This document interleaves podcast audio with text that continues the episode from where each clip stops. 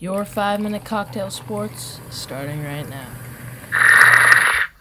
My name is Gil MacDonald and I do cocktail sports, and we'll always be doing the same four sports football, baseball, basketball, and hockey to keep you on top of your cocktails conversation with your friends, family, and loved ones so that you can be the expert in cocktail conversation sports. So sit back, relax, and enjoy the conversation. You heard the man. My name is Gil MacDonald, and welcome back to another episode of Cocktail Conversation Sports, where we will be going over four sports basketball, baseball, football, and hockey, giving you a brief overview on each one so that you can be on top of your conversation. So let's go straight into football. And in South, we're going all the way down to Dallas, Texas, where Dak Prescott is still trying to get signed with a franchise tag on him, and according to Sporting News, when signed, he'll make six times more than the contract he's making now. And is this good news for Dallas? No, because when you have a franchise tag on a QB, you got a franchise quarterback you're going to revolve all of your players around, you've got to sign that man. In any case, running back, wide receiver, it's different than the quarterback because the quarterback is kind of the foreseer of your offensive side of the team, and this has never been a problem. For a franchise quarterback to get signed and to be delayed this much for his contract, everything's going to work out at the end of the day. But come on, Dak's got to get signed. It's a no brainer. With CeeDee Lamb being a first round draft pick, Dak's got the weapons more than last year, throwing for 4,900 yards, being the second most passing leader in the NFL. So, with another weapon on that squad, with Amari Cooper and Michael Gallup, he's going to be more lethal than ever. So, Dallas placing a franchise tag on their quarterback, not having them signed, everyone in the organization wants to sign him. Dak wants to sign.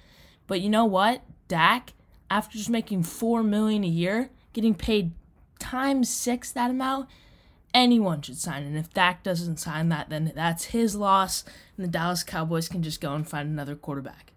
So, with that, let's go straight into some baseball news. So, in baseball, let's hop all the way back to 2015 and a player you may not have heard of, but by the name of Brandon Guyer. And what makes Brandon Guyer so special is that he's the hit by pitch king. And to give you some stats on hit by pitches, 1.1% of batters coming to the dish have a chance of getting hit by a pitch. And no one likes to get hit by a pitch. No one would call it an art form or skill, really. But Brandon Guyer stepped into the role of making that a skill and making that his thing. He was able to get hit by a pitch and almost average more than a whole entire baseball team in the season of 2015. Isn't that wild? To make that a hit by pitch art of some sorts and he was able to be in the top 30 30 players of on base percentage and this list includes Bryce Harper, Mike Trout, and many other great players in the list of top 30 on base percentage leaders in the year of 2017 and this was all because of his hit by pitches. If you were to take out all of his hit by pitches appearances at the dish, and you were just to leave his hits and pretend like the he never got hit by a ball, those at bats never happen, he would drop all the way down to the 170 on base percentages. So, would you want to have this guy, this art form on your team?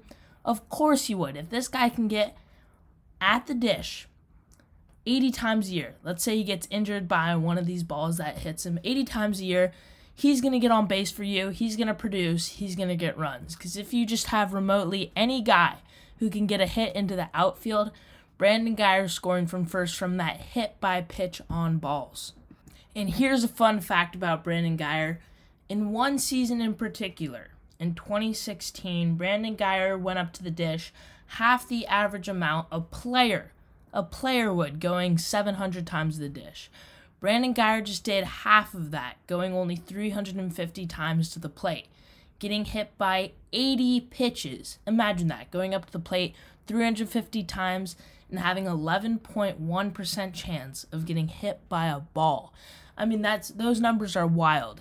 And this was the year he almost su- surpassed a whole entire MLB's numbers by hit by pitches. So That's just another wild fact of if you were Brandon Guyer and how he just took these balls to the leg, arms, ribs. I mean, this dude was tattooed in balls by the end of the season. But with that, with a little back to 2015 news on Brandon Guyer, let's go straight into some basketball news. And probably the hardest job any commissioner in any sports has to do is get a start date for the season because you have players' salary, players' health, and even owners getting their money's worth of a full season.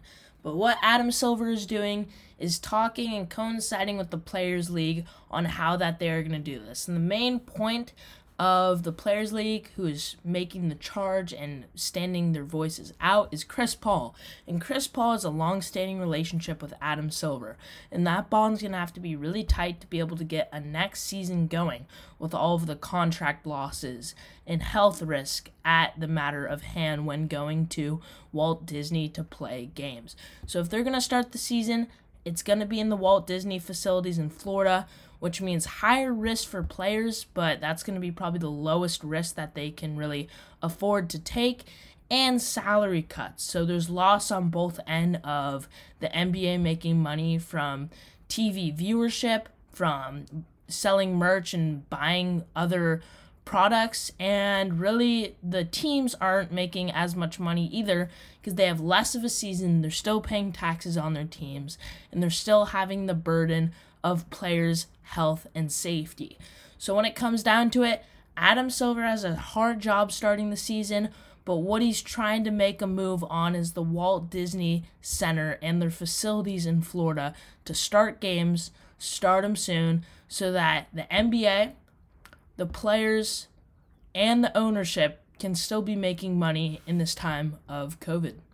And with that start of the basketball season news, let's go straight into some hockey to wrap it all up. And in some DC hockey news, are you a fan of Junior League hockey? If so, and if you live anywhere near the Virginia area, the Capitals just extended the affiliation agreement with the Hershey Bears through the 2023 and 24 season. So, if you like Hershey, Pennsylvania, and if you like the Caps, that'd be a pretty fun game to go and see. And in some Arizona Coyotes news, they just announced that the team and president, CEO Ahron Cohen, has mutually agreed to part ways. So, what does this do for the Coyotes' morale going forward? And what does this mean for a team in the whole? A defenseman by the name of Jake Sanderson is projected to be the 15th pick in the first round when the NHL hockey draft is able to start. Jake Sanderson is a great defenseman and in ESPN's rankings is one of the best for hockey sense and just knowing the game and knowing how it's played. He's a great defenseman for his puck control, his passing, and his vision on the floor, looking for outlets and passes to get through and that about does it for Cocktail Conversation Sports. My name is Gil. I'm happy to have you for the week of June 1st, Cocktail Conversation Sports. Thank you for joining me. I hope you all have a great day. And you know what? The weather's great, so go outside. And if there's no sports, why don't you go and play a sport? And I hope you have fun doing that. Thank you for joining me again on another week of Cocktail Conversation Sports.